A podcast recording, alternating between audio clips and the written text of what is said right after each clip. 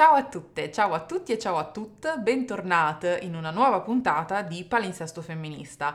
Una puntata che abbiamo organizzato in un attimo eh, perché non era prevista, ma eh, abbiamo deciso di farla. Uso il plurale perché parlo per me e per la mia ospite che tra qualche secondo entrerà. Eh, di cosa parliamo? Di ciò che è successo recentemente eh, negli Stati Uniti per quanto riguarda l'aborto o meglio di cosa potrebbe accadere. Siccome eh, Giulia Blasi ne ha parlato e ne sta parlando, le ho chiesto di fare questa puntata speciale eh, per poter raccontare anche a noi cosa sta succedendo e chiacchierare assieme di eh, possibili scenari futuri. Dunque, come sempre io vi eh, disabilito i commenti e ve li riabiliterò alla fine del, della puntata così che possiate salutare. Fate tutte le domande che volete utilizzando la sezione apposita. E ehm, ora faccio entrare la mia ospite. Ciao Giulia! Ciao! Ti trovo in splendida forma.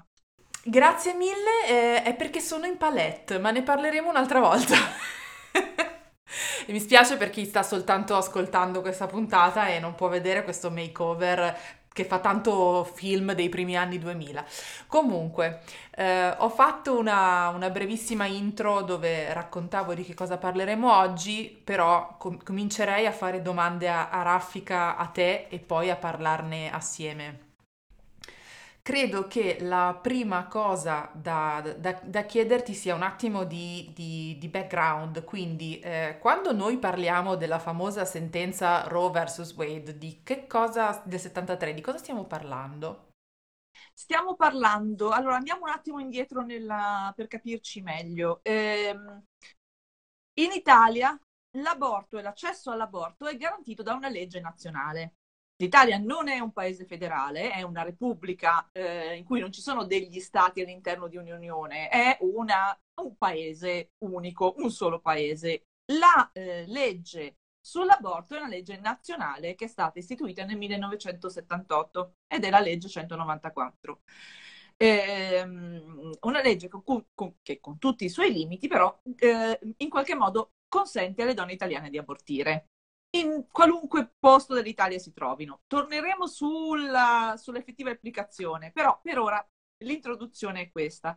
Come funziona il diritto all'aborto in America? L'America non ha, ehm, eh, ha un, sistema legislativo eh, molto più complesso perché è un'unione di stati e ogni stato eh, a ogni Stato viene garantita una certa autonomia eh, nelle materie, de, de, de, delle leggi interne soprattutto per quanto riguarda i diritti delle persone, aggiungerei, a meno che non intervenga una legge federale. Finora, dal 1973 fino a oggi, l'accesso all'aborto era garantito a livello, eh, a livello federale non da una legge ma da una sentenza. Quindi eh, c'è stato un processo che nel 1973 si è concluso con una sentenza, il processo è noto come Roe vs. Wade, Roe sono sempre nomi di fantasia, Doe, Roe non sono nomi veri, non sono nomi di persone. E c'è stato un processo che ehm, ha portato poi a questa sentenza. Questa sentenza garantisce alle donne americane eh, il, l'accesso all'aborto a livello federale. Fino a pochi giorni fa, questa sentenza non era mai stata messa in discussione. Pochi giorni fa la Corte Suprema degli Stati Uniti, che si occupa di verificare che le, leg- che le sentenze, nello specifico, e anche le leggi, siano eh, aderenti alla Costituzione, quindi rispettino la Costituzione, si è, ha, ha, fatto uscire, non si sa chi l'abbia fatta uscire in realtà, però parere, è uscito un parere preliminare del giudice Samuel Alito, eh, in cui rifacendosi a un legislatore del 600, si sostiene che il diritto all'aborto non abbia una radice eh, consolidata nella storia americana e che quindi Roe vs. Wade, la sentenza che in questo momento consente alle donne americane di abortire, possa essere dichiarata non valida. Questo apre alla possibilità che ogni Stato faccia le sue regole. Eh, di conseguenza ci sono già 19 Stati in tutti gli Stati Uniti che hanno ristretto l'aborto in maniera considerevole e che potrebbero metterlo fuori legge to cure. eh, si è calcolato che fino a 25 stati su 52 potrebbero mettere fuori legge l'aborto.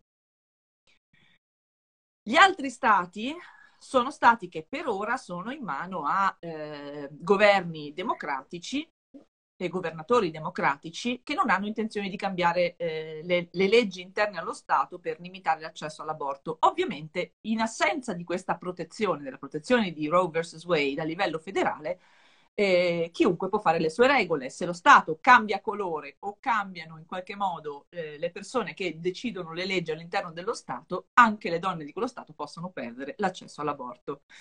Ovviamente chi paga, le, chi fa le spese di questa di questa possibile decisione che, attenzione, è ancora una bozza e la decisione verrà, eh, uscirà in estate. Quindi le donne americane hanno anche il tempo di organizzarsi e protestare in maniera massiccia, volendo. E, ehm, ne fanno le spese ovviamente le donne povere o comunque le persone, perché noi diciamo parliamo sempre di donne perché l'impianto è, è, è, è impostato sulla misoginia, cioè il motivo per cui si vuole eh, negare l'aborto alle donne e in generale le persone che possono portare avanti una gravidanza è, ehm, è, una legge che è di impianto misogino, però noi sappiamo benissimo ormai perché siamo nel 2022 che le donne sicuramente possono portare avanti una gravidanza, ma anche gli uomini trans che non hanno avuto un'isterectomia o le, o le persone non binari che possono avere degli organi riproduttivi in grado di portare avanti una gravidanza. Tutto questo è, è un problema grosso per le americane, eh, per le americane povere. Eh, le leggi potrebbero diventare così stringenti da mettere fuori legge l'aborto addirittura in caso di gravidanza extrauterina, che è una cosa che ti ammazza, ammazza te e ammazza il feto, quindi non si salva nessuno. E soprattutto ci potrebbe essere un contagio perché le ultradestre che sono dietro questa manovra eh, stanno, sono uguali in tutto il mondo, ce li abbiamo anche noi in casa e prima o poi verranno all'attacco della 194.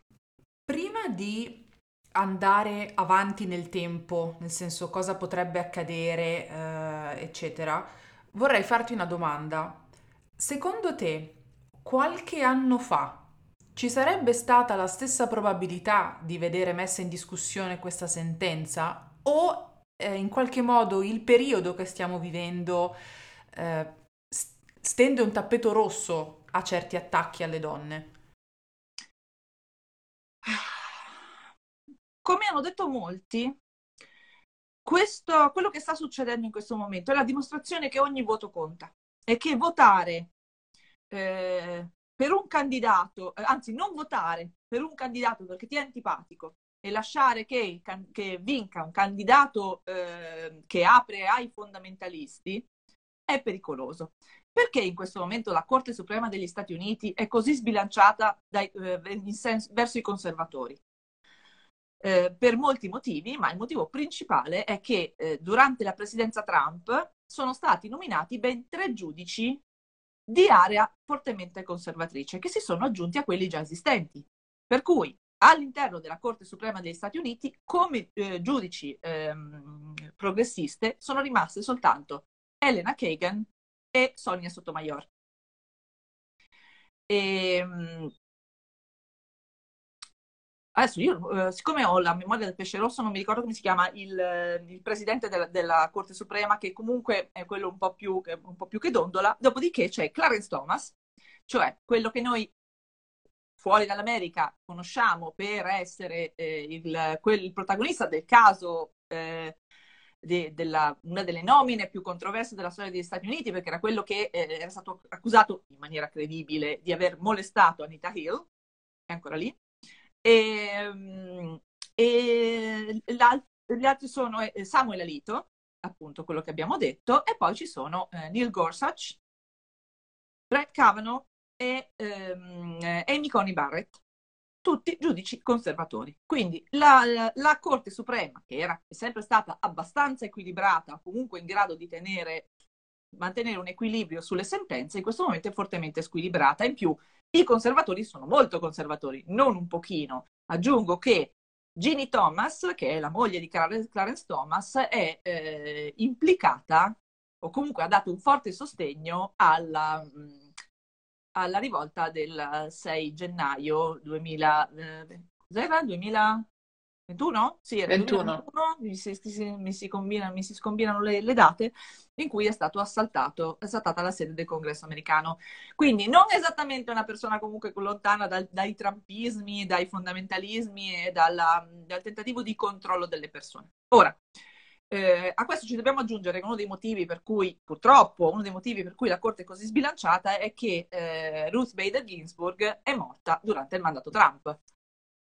E, e, quindi Trump, quando ha potuto sostituirla, l'ha sostituita velocissimamente con Amy Coney Barrett, cosa che non è stata peraltro possibile a Barack Obama quando è, è toccato a lui sostituire un, un giudice. Mi pare, fosse, mi, ricordo, mi pare, fosse, Justice Kennedy, che era morto durante, durante sua, il suo mandato ed è, e gli è stato impedito, siccome era gli ultimi mesi del suo, del suo mandato, Barack Obama, gli è stato impedito di sostituire il giudice. La stessa cortesia non è stata la cortesia non è stata ricambiata e Trump ha potuto effettivamente sostituire eh, eh, la giudice Ginsburg con la giudice Barrett con i risultati che vediamo perché tutti questi giudici hanno mentito mentito su Roe vs. Wade. Tutti hanno detto che non l'avrebbero toccata, tutti in questo momento ci si aspetta che siano dalla parte di Samuel Alito. Quindi è un bel casino per, le, eh, per gli americani e le americane e in generale per le persone che possono portare avanti una gravidanza eh, e non hanno i soldi per andare in un altro stato o pagare una clinica privata che a umma umma in qualche modo ti faccia un aborto sicuro. Certo, ci sono un milione di modi per abortire in maniera non sicura, eh, probabilmente le morti per aborto clandestino torneranno a essere quelle pre-1983 in alcuni stati. Questa cosa è veramente problematica. A questo ci dobbiamo aggiungere, scusate il pippone, ma questa è una cosa importantissima, ci dobbiamo aggiungere che il parere di Alito in realtà apre alla... Ehm, eh, come dire, apre alla, al regresso su una serie di altre cose che sembrano essere normali per qualunque altro paese eh, la contraccezione, il, i matrimoni fra persone dello stesso genere o eh, anche solo i matrimoni interrazziali. Tutto quello che ai conservatori non va bene potrebbe essere fatto sparire in nome del eh, ma Thomas Hale, che era un giurista inglese del 600 che sosteneva che lo stupro all'interno del matrimonio fosse perfettamente legittimo perché le donne non erano persone, non ha mai detto che mai detto che eh, le persone eh, non eterosessuali si potevano sposare. Stiamo parlando veramente della fantascienza, anzi della distopia, finché non ci rendiamo conto che Margaret Atwood eh, ha scritto un libro in cui non si è inventata niente. Il racconto dell'ancella, che viene citato ogni volta che si attaccano i diritti riproduttivi delle donne, semplicemente cita cose che nella storia sono già successe a un certo punto. E quindi quello che è già successo può succedere di nuovo e sta succedendo. Eh, la domanda a questo punto è una delle domande che co- come si può reagire? Nel senso, io comprendo perfettamente che eh, qualche persona magari che adesso ci sta ascoltando o ci ascolterà e, ci, recupererà questa puntata penserà, vabbè, però adesso cioè, non, es- non, esageriamo, non è possibile che vadano a toccare anche quei diritti, cioè queste sono cose che ormai sono, cioè, sono consuetudini, ormai fanno parte della nostra realtà. Eh, mentre invece cercando di non andare in quella direzione, quindi di non sminuire il realisticamente possibile, che cosa possiamo fare? In quale modo possiamo reagire dando per realistico appunto che possa accadere anche quello? Cioè, se hanno toccato questo, perché non gli altri? Quindi che fare? Partiamo dal presupposto che il titolo di questa live la dice tutta, cioè i diritti delle donne e non soltanto delle donne sono delle concessioni. La 194 non è una legge che garantisce l'aborto. La 194 consente l'aborto in alcune circostanze. La circostanza, eh, le circostanze sono minaccia alla salute della madre eh, o minaccia alla sua salute mentale, oltre che le malformazioni del feto, ovviamente. Insomma, ci deve essere un motivo per cui tu in- interrompi con la gravidanza. Però tu non è che ti presenti in ospedale e interrompi la gravidanza. No, tu devi chiedere il permesso a un medico e a uno psicologo e fare sette giorni di attesa. Dopo che ti sono state firmate tutte le carte, devi anche sperare di trovare un buco in un ospedale che abbia dei medici che fanno le interruzioni di gravidanza, perché l'obiezione fra i sanitari in Italia è al 70% e non coinvolge solo i ginecologi, coinvolge anche gli anestesisti. Qualunque tipo di medico o sanitario che non voglia eh, in, in qualunque per qualunque motivo, e la grande maggioranza dei motivi è che non vogliono finire a fare solo le interruzioni perché altrimenti non fanno più carriera, Dico, dicevo, qualunque eh, sanitario si rifiuti di interrompere, eh, di, di, fare interruzioni di gravidanza può di fatto impedirti di accedere a quella che è una, una, eh, quello che è un intervento di base per la salute delle donne. Eh, un intervento di base per, nostra, per, la nostra autodeterminazione, per decidere che cosa possiamo fare con i, e cosa vogliamo fare con i nostri corpi. In questo momento siamo al possiamo. Quindi siamo al qualcuno decide al posto nostro. Poi la prassi ovviamente è, se tu vai dallo psicologo e dici la mia salute mentale è a rischio, non c'è uno psicologo che ti dice no, non ti firmo la carta perché non è vero.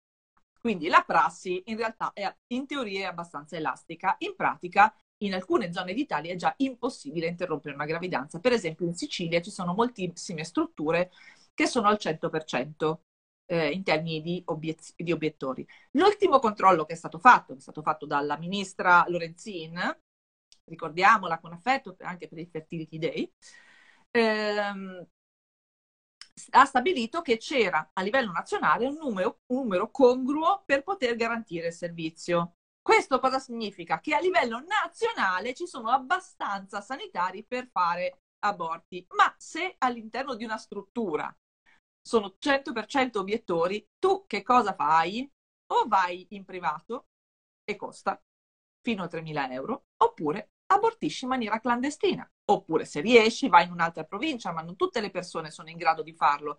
E chi sta in posti isolati non ha la possibilità di prendere una macchina, banalmente è una ragazzina e quindi non ha autonomia in quel senso, rischia di dover portare avanti una gravidanza forzata perché il paese dove vive e la regione dove vive non le garantisce un servizio essenziale.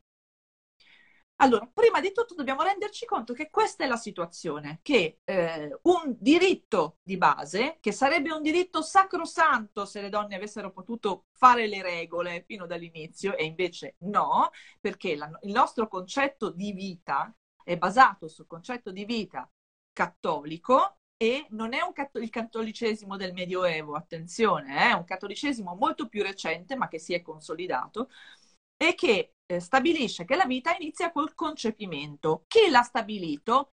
I maschi, non noi, perché noi, dottori della Chiesa, non ne abbiamo partoriti perché noi eh, non, non, possiamo fare le regole all'interno della Chiesa Cattolica. Il magistero della Chiesa Cattolica è interamente in mano ai maschi. Le donne sono delle enforcer, si dice in inglese, no? Cioè sono delle persone all'interno della Chiesa che si occupano di mettere in atto arri- le norme che arrivano dall'alto, ma non hanno potuto definire le regole. Se noi millenni fa avessimo potuto definire le regole e avessimo avuto il potere di farlo, molto probabilmente la nostra idea di vita o non vita, gravidanza e non gravidanza, diritto di autodeterminazione sarebbe completamente diverso, ma anche probabilmente il nostro rapporto con la maternità.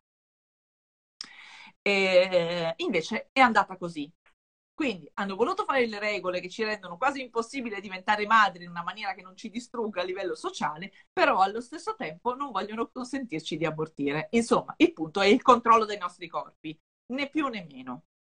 Allora, dobbiamo renderci conto di questa cosa e la primissima cosa da fare è andare a votare. Bisogna andare a votare.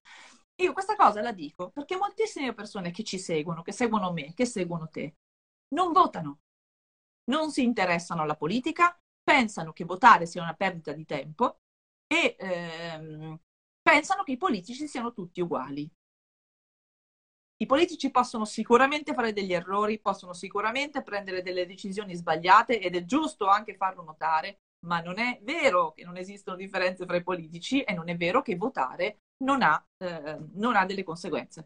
Eh, non votare non ha delle conseguenze. Non votare o votare per partiti che ti tolgono dei diritti, che li tolgono a te, che li tolgono ai tuoi vicini, che li tolgono alle persone a te care, che lo tolgono a chiunque, ha delle conseguenze. Le americane in questo momento lo stanno eh, stanno pagando con la loro salute e la loro libertà, e presto toccherà anche ad altri, non soltanto alle donne, ma toccherà a chiunque, non solo a chiunque possa partorire, ma anche a chiunque eh, faccia una vita al di fuori di quelli che sono i canoni del fondamentalismo cristiano, eh, stanno pagando la eh, sconfitta di Hillary Clinton alle presidenziali del 2016. Né più né meno.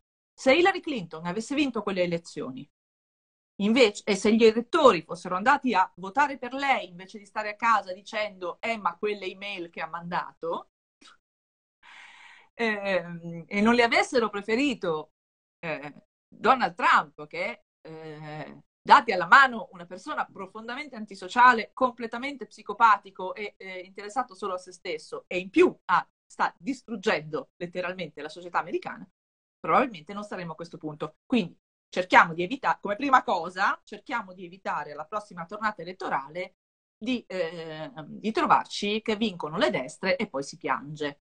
No, ci si alza e si va a votare. Prima, prima cosa.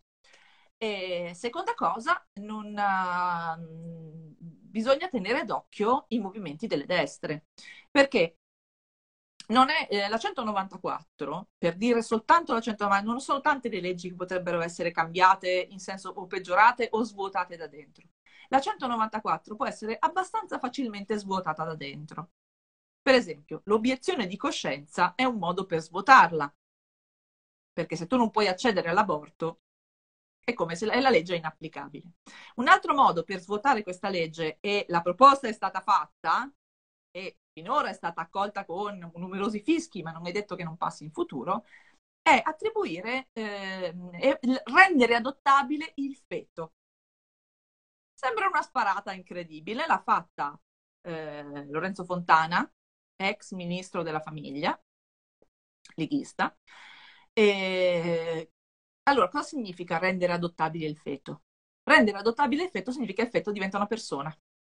Nel momento in cui la feto diventa una persona, non puoi più interrompere una gravidanza. Quindi, quindi la 194 la lasci dove sta, la svuoti da dentro, come, come, come avete presente quando, quando scavate un kiwi e la rimane solo la buccia? Ecco, così. Eh, quindi, guardia altissima, purtroppo eh, a me sta, non sto a te, eh, non so a te Irene, a me mi sta tornando la contrattura fra le spalle. Cioè ogni volta che io parlo di queste cose mi si bloccano tutti i muscoli del collo, dolori atrocissimi e mi devo sdraiare e poi guardare soltanto serie sceme per delle ore perché sennò non mi passa.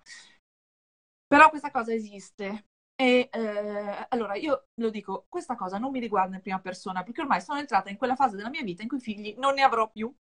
Quindi non avrò mai il problema di dover interrompere una gravidanza. Non è per me.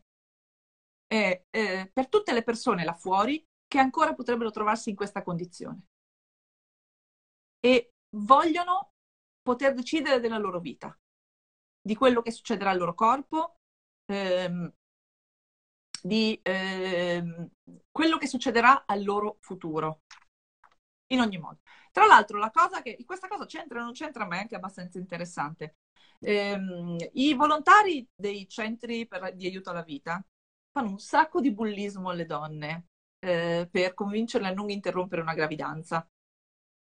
Quindi ben, andrebbe benissimo in teoria portare avanti una gravidanza indesiderata e far adottare il neonato. In compenso vogliono votare contro la, eh, gra- la gestazione per altri, che è esattamente la stessa cosa, ma con una donna che è volontaria invece che obbligata. Allora lo vediamo che il problema è la volontà delle donne e non il neonato o la famiglia o le coppie, eccetera.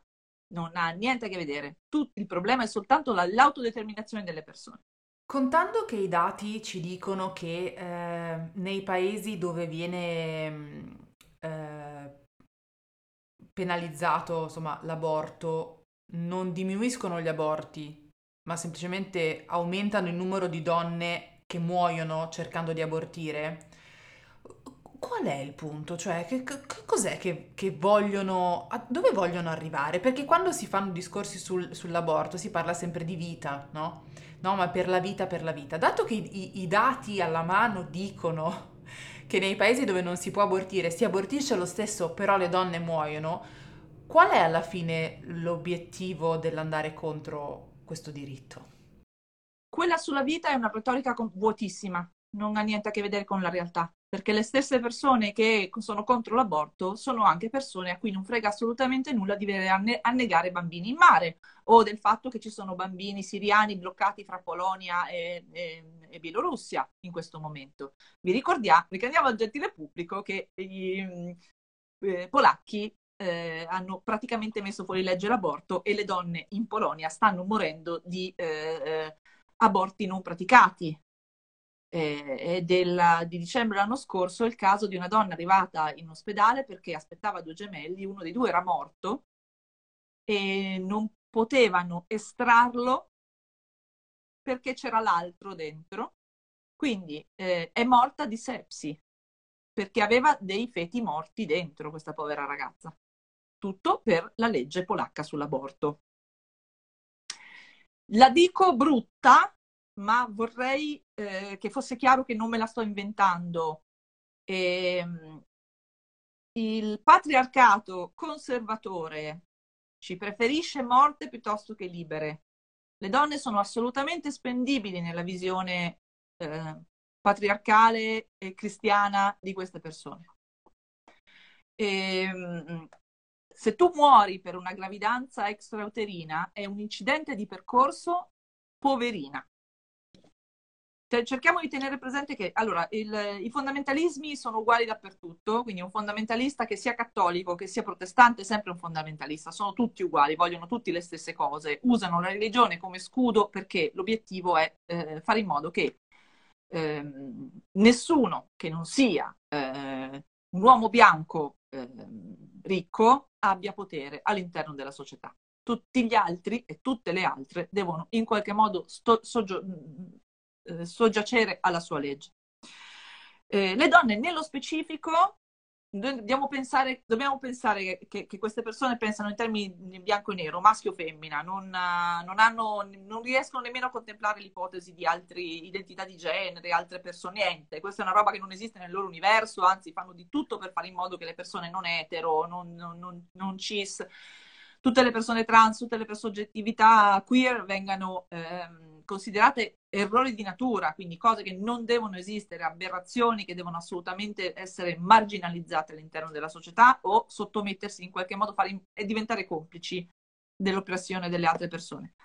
Eh, sono persone che, che, pensano in termini assolutamente binari e le donne in questa visione del mondo sono delle incubatrici, sono soltanto delle funzioni sociali, tu devi mettere al mondo dei figli, essere una compagna, eh, ma non sei una persona, non ti puoi autodeterminare. E in questo senso le donne sono, eh, eh, sono meglio morte che libere.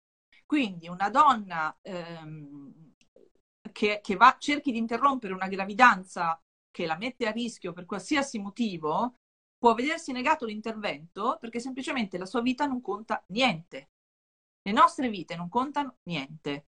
In una... Allora, contano poco anche negli ambienti di sinistra, mettiamola così, perché insomma non è che contino tantissimo neanche lì, però... Ci stavo arrivando. Ecco, no, perché no, diciamocele queste cose, perché poi sembra no, che di, di là, cioè, che a sinistra sia tutto un amare le donne, abbiamo visto eh, in questi giorni, abbiamo visto esponenti di Liberi Uguali andare a fare i convegni contro la GPA. Eh, bel, bel rispetto per l'autodeterminazione delle donne, complimenti.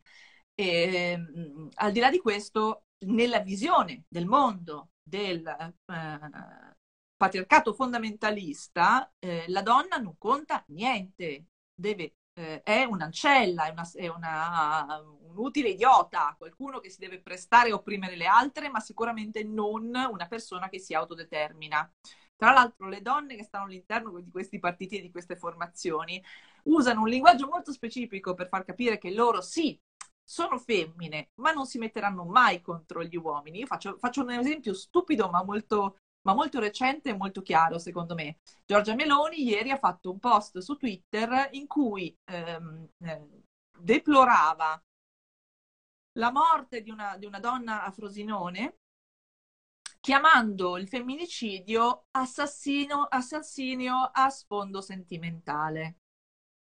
non può Giorgia Meloni utilizzare il termine femminicidio. Il termine femminicidio è un termine eh, sdoganato dalle femministe. Per lei i femminismi sono qualcosa che deve essere distrutto perché vanno contro l'assetto patriarcale della società che lei difende a spada tratta. Quindi eh, ehm, grandi contorsioni per non offendere il suo elettorato maschile e anche quella parte di donne che si sentono assolutamente lontanissime dai femminismi, che se vedono la parola femminicidio dicono che cos'è, cosa ti è successo, hai preso una botta in testa, stai diventando femminista pure tu. Non sia mai. Eh, in compenso la stessa Meloni, tra l'altro il post era fantastico, per un certo punto diceva proprio eh, qualche giorno fa aveva fatto un post contro la violenza sulle donne, eppure proprio lei è stata uccisa. Allora, non si capisce.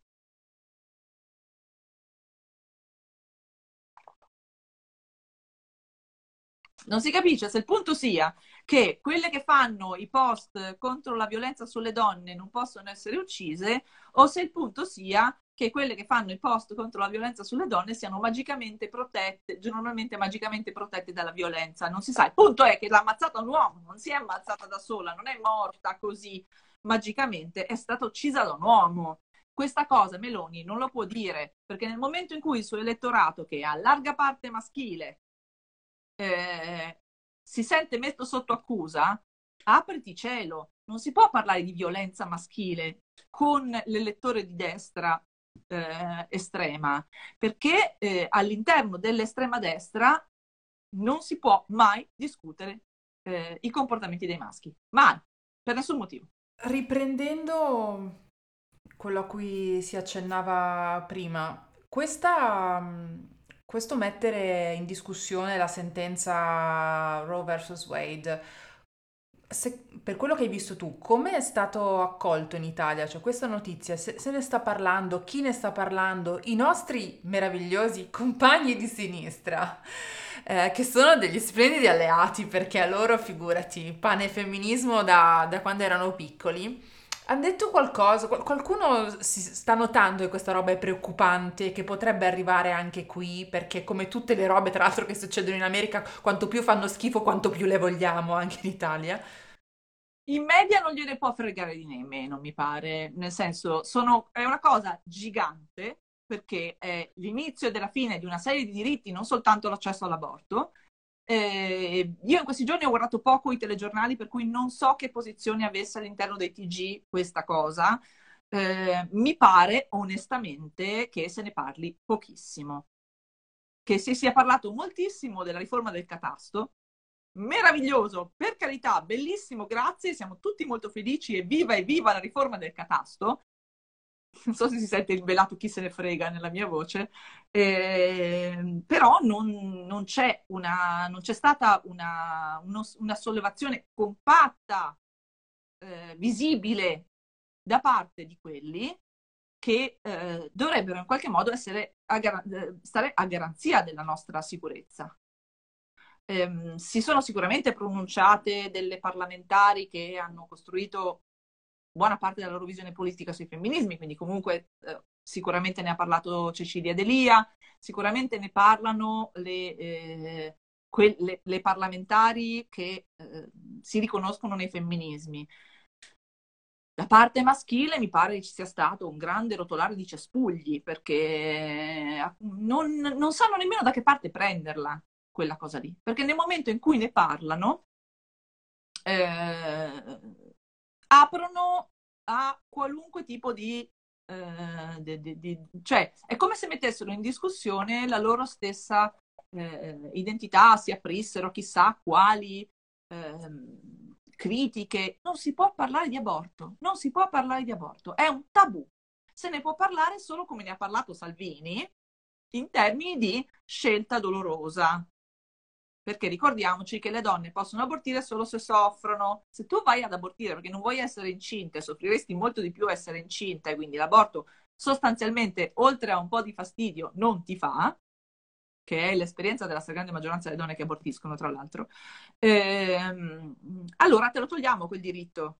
Perché se tu vuoi abortire, devi soffrire, perché il problema si torna sempre lì, alla colpa, alla punizione, alla sottrazione della volontà. Quindi almeno fammi vedere che soffri, almeno fatti vedere penitente.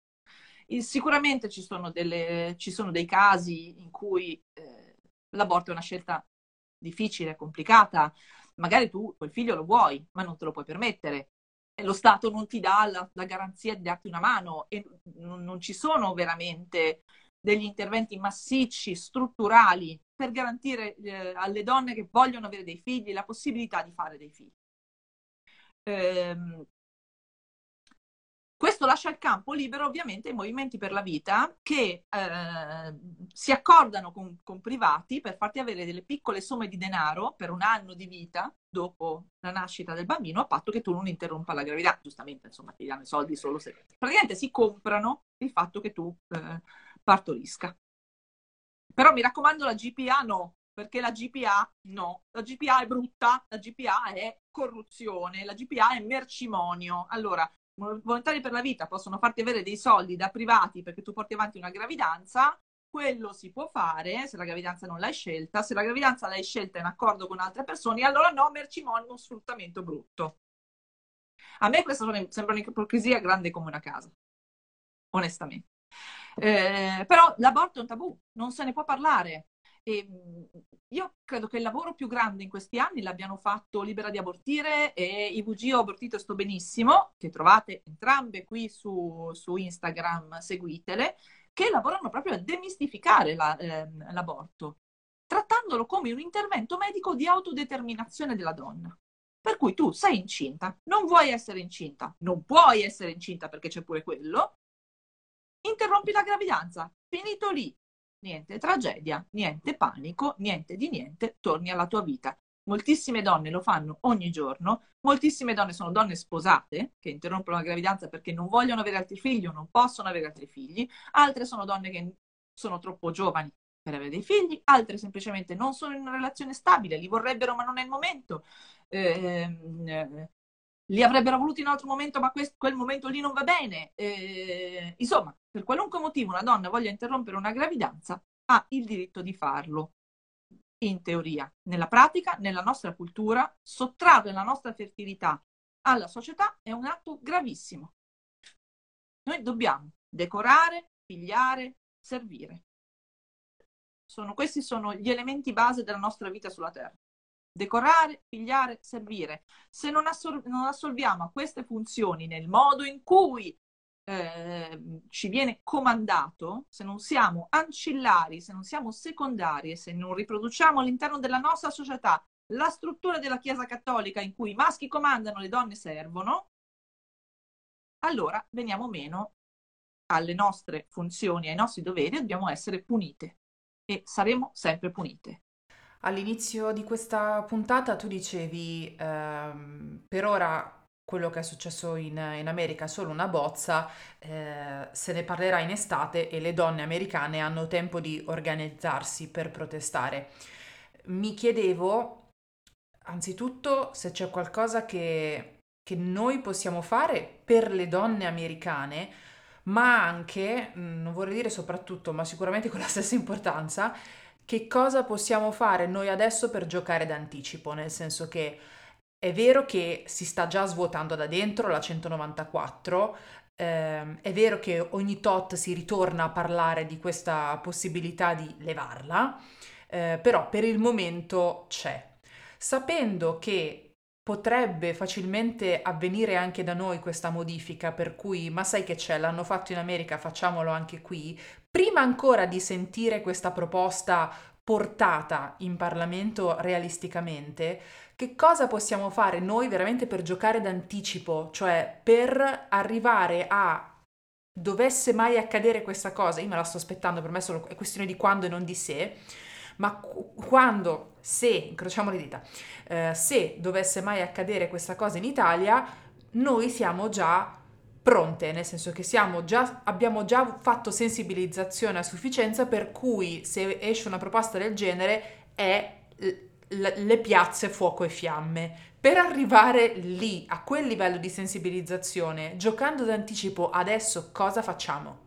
Allora, non lo so, se io fossi una grande stratega della, della, protesta, probabilmente, non so, forse sarei entrata in politica se avessi la capacità di mobilitare le persone in questo modo. In realtà non credo di avercela. Eh, io in questo momento sono solo furiosa, perché comunque eh, stiamo ancora a protestare per le stesse cose. Dopo non so più quanti anni, sicuramente 50 anni in America, ma quasi 50 pure da noi, stiamo ancora protestando per le stesse cose, stiamo ancora a parlare di una cosa che non dovrebbe essere normale, sacrosanta. Perché? Perché sono i nostri corpi. Se non fossero i nostri corpi, sarebbero i corpi di qualcun altro e quelli sono fatti usuali.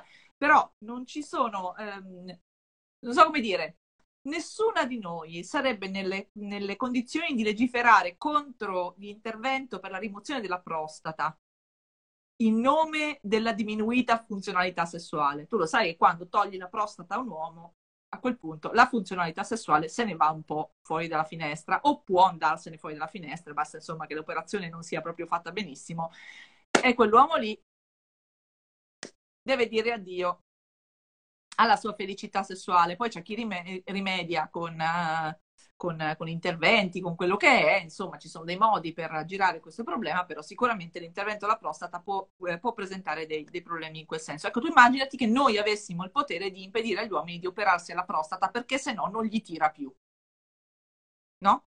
E allora, siccome la nostra soddisfazione sessuale di donne etero viene prima di tutto, eh, si dovrebbero tenere delle prostate eh, cancerose perché tanto comunque viene, veniamo prima noi, letteralmente.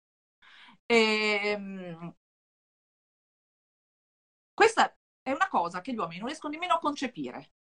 L'idea che eh, la, il dominio sui corpi si possa estendere fino a sottrarti la volontà e anche la salute. Però è quello che succede se tu neghi alle donne la possibilità di interrompere una gravidanza. È esattamente questo che succede. Tu togli alle donne la sovranità sul loro corpo. Gli uomini non riescono nemmeno a immaginare cosa significa perdere la sovranità sul proprio corpo nemmeno questi due anni di pandemia in cui un sacco di matti hanno urlato alla dittatura sanitaria hanno veramente intaccato la sovranità dei maschi bianchi eterocis sui loro corpi. Non è successo, questa cosa non è successa. Eh, quindi è molto importante, tanto per cominciare, che cominciamo a parlarne in maniera brutale con chiunque, più possibile. Però io torno sempre sul punto principale. Votare a tutte le elezioni, alle amministrative, alle europee, alle comunali, alle provinciali. Ci sono ancora le provinciali, non ci sono più, non ci sono più le province. Alle regionali sicuramente, perché ricordatevi che la sanità sta in capo alle regioni. Ehm, alle, alle, elezioni nazionali, bisogna votare e bisogna votare per persone che ti garantiscono che quel diritto sarà, eh, eh, non sarà toccato, se non in senso migliorativo quella cosa lì. E noi, non, noi, facciamo l'errore di pensare che la nostra opinione, come che l'opinione pubblica, non abbia nessun ehm, effetto sulle politiche che vengono portate avanti dai politici. Niente di più falso. Se c'è un movimento d'opinione molto forte, molto forte e che minaccia la sopravvivenza di un politico, ehm, quell'opinione viene tenuta in considerazione. Hanno paura delle rivolte, hanno paura della perdita di consenso.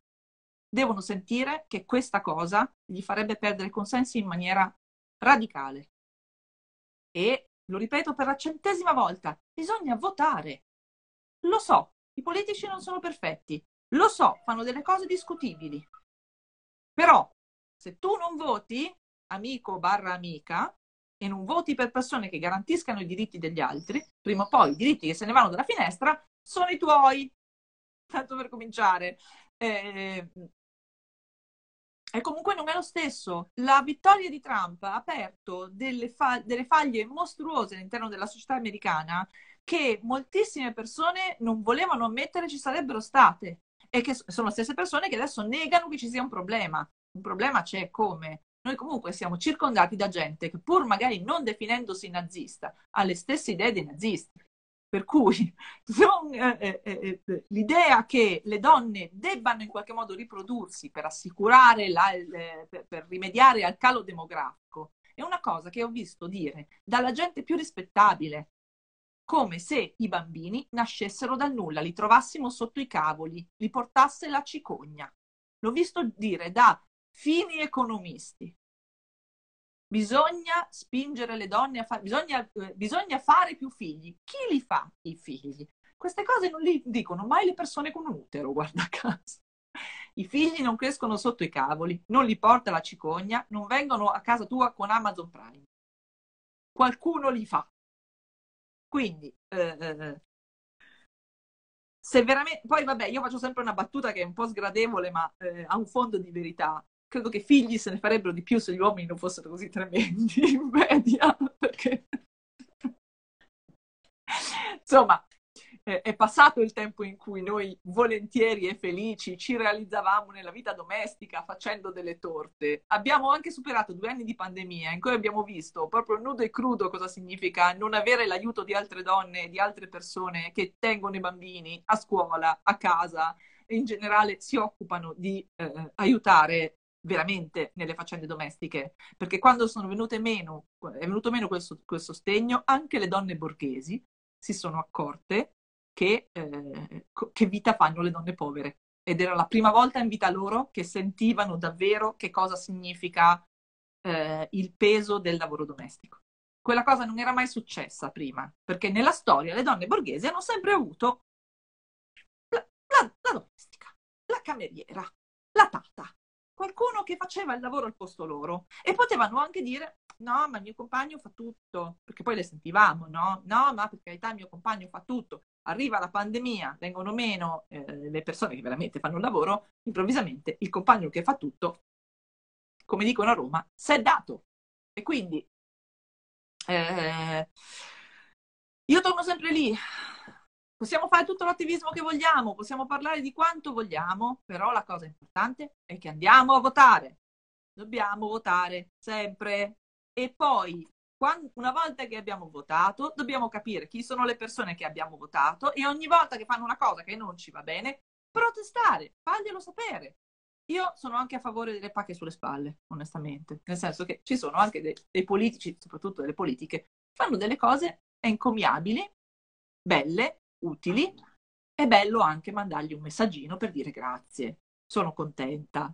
Insomma, eh, eh, ieri Chiara Gribaudo ha giustamente fatto un post per dire guardate che si, cominciano a sentire gli effetti della legge sulla parità salariale che abbiamo fatto passare l'anno scorso. È una legge che è passata quasi inosservata, non ne ha parlato quasi nessuno, però l'anno scorso a dicembre è passata la legge sulla parità salariale.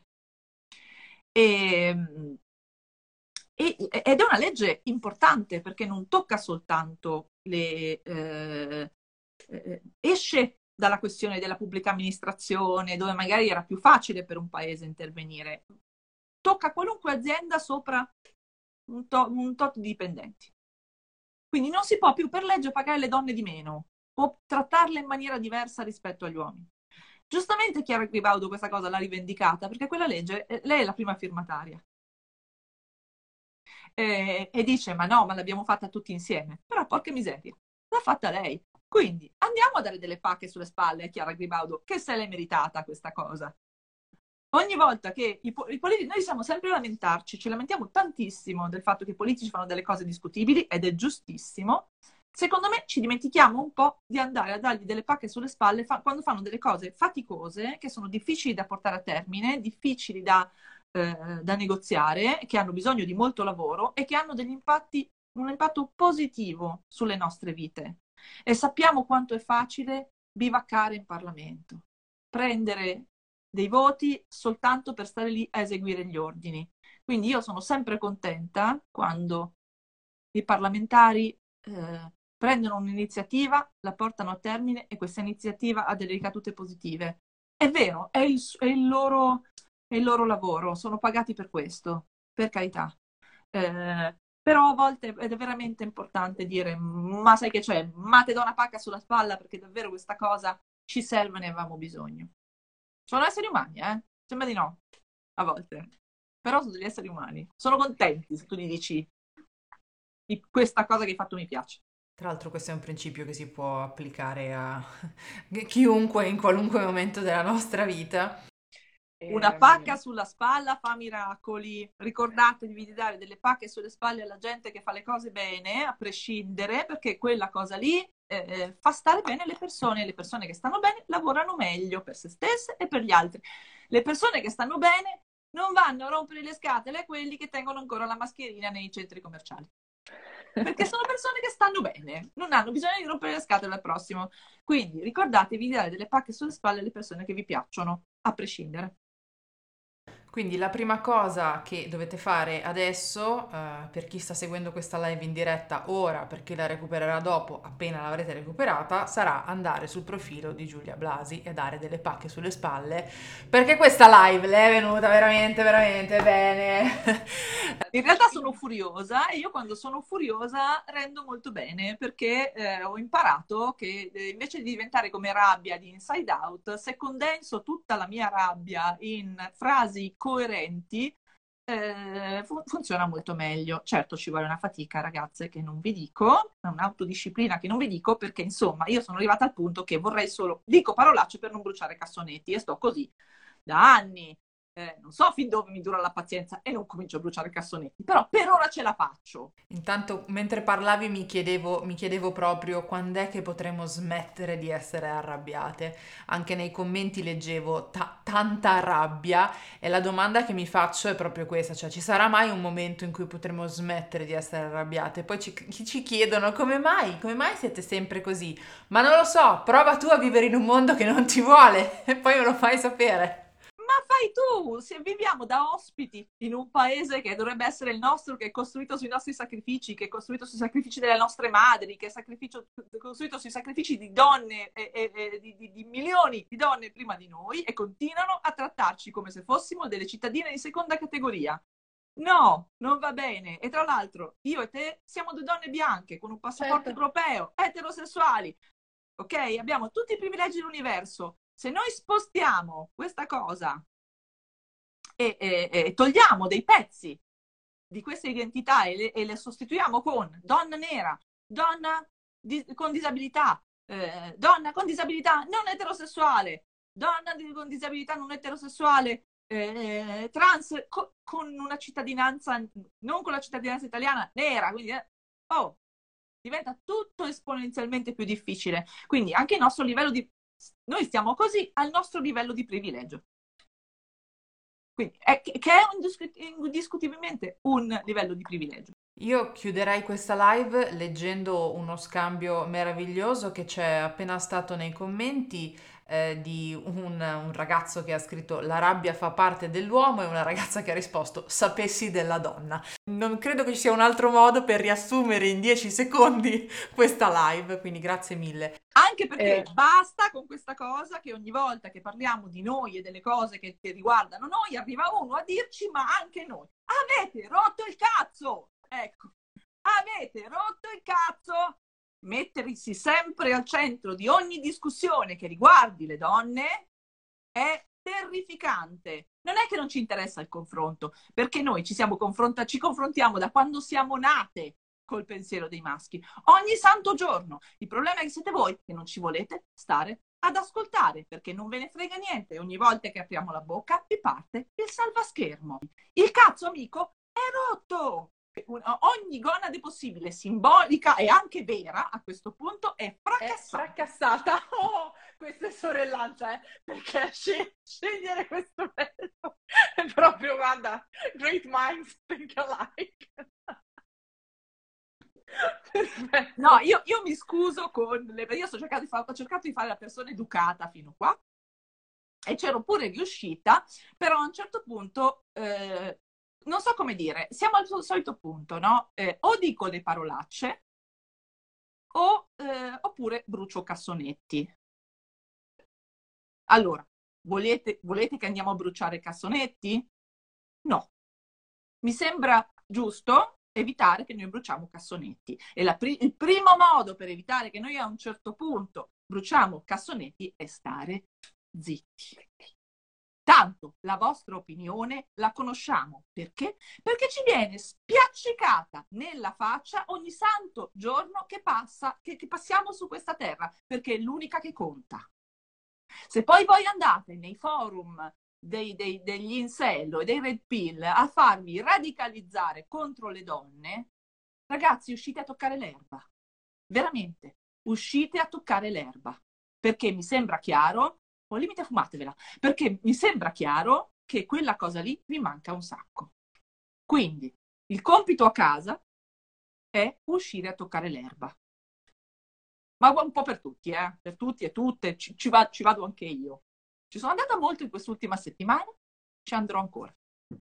Allora, anche io persino sotto la pioggia perché il cane va portato fuori, quindi eh, bis- bisogna uscire, bisogna andare. Quindi niente, faremo questa, uscirà questo podcast in cui a un certo punto urlo il cazzo è rotto. Benissimo! io, io, spero tantissimo che questa cosa diventi tipo meme subito, perché io vorrei poter rispondere così. così. Voglio un meme di, di, proprio di noi due che urliamo in, in in sincro è fracassato. It is fracassated.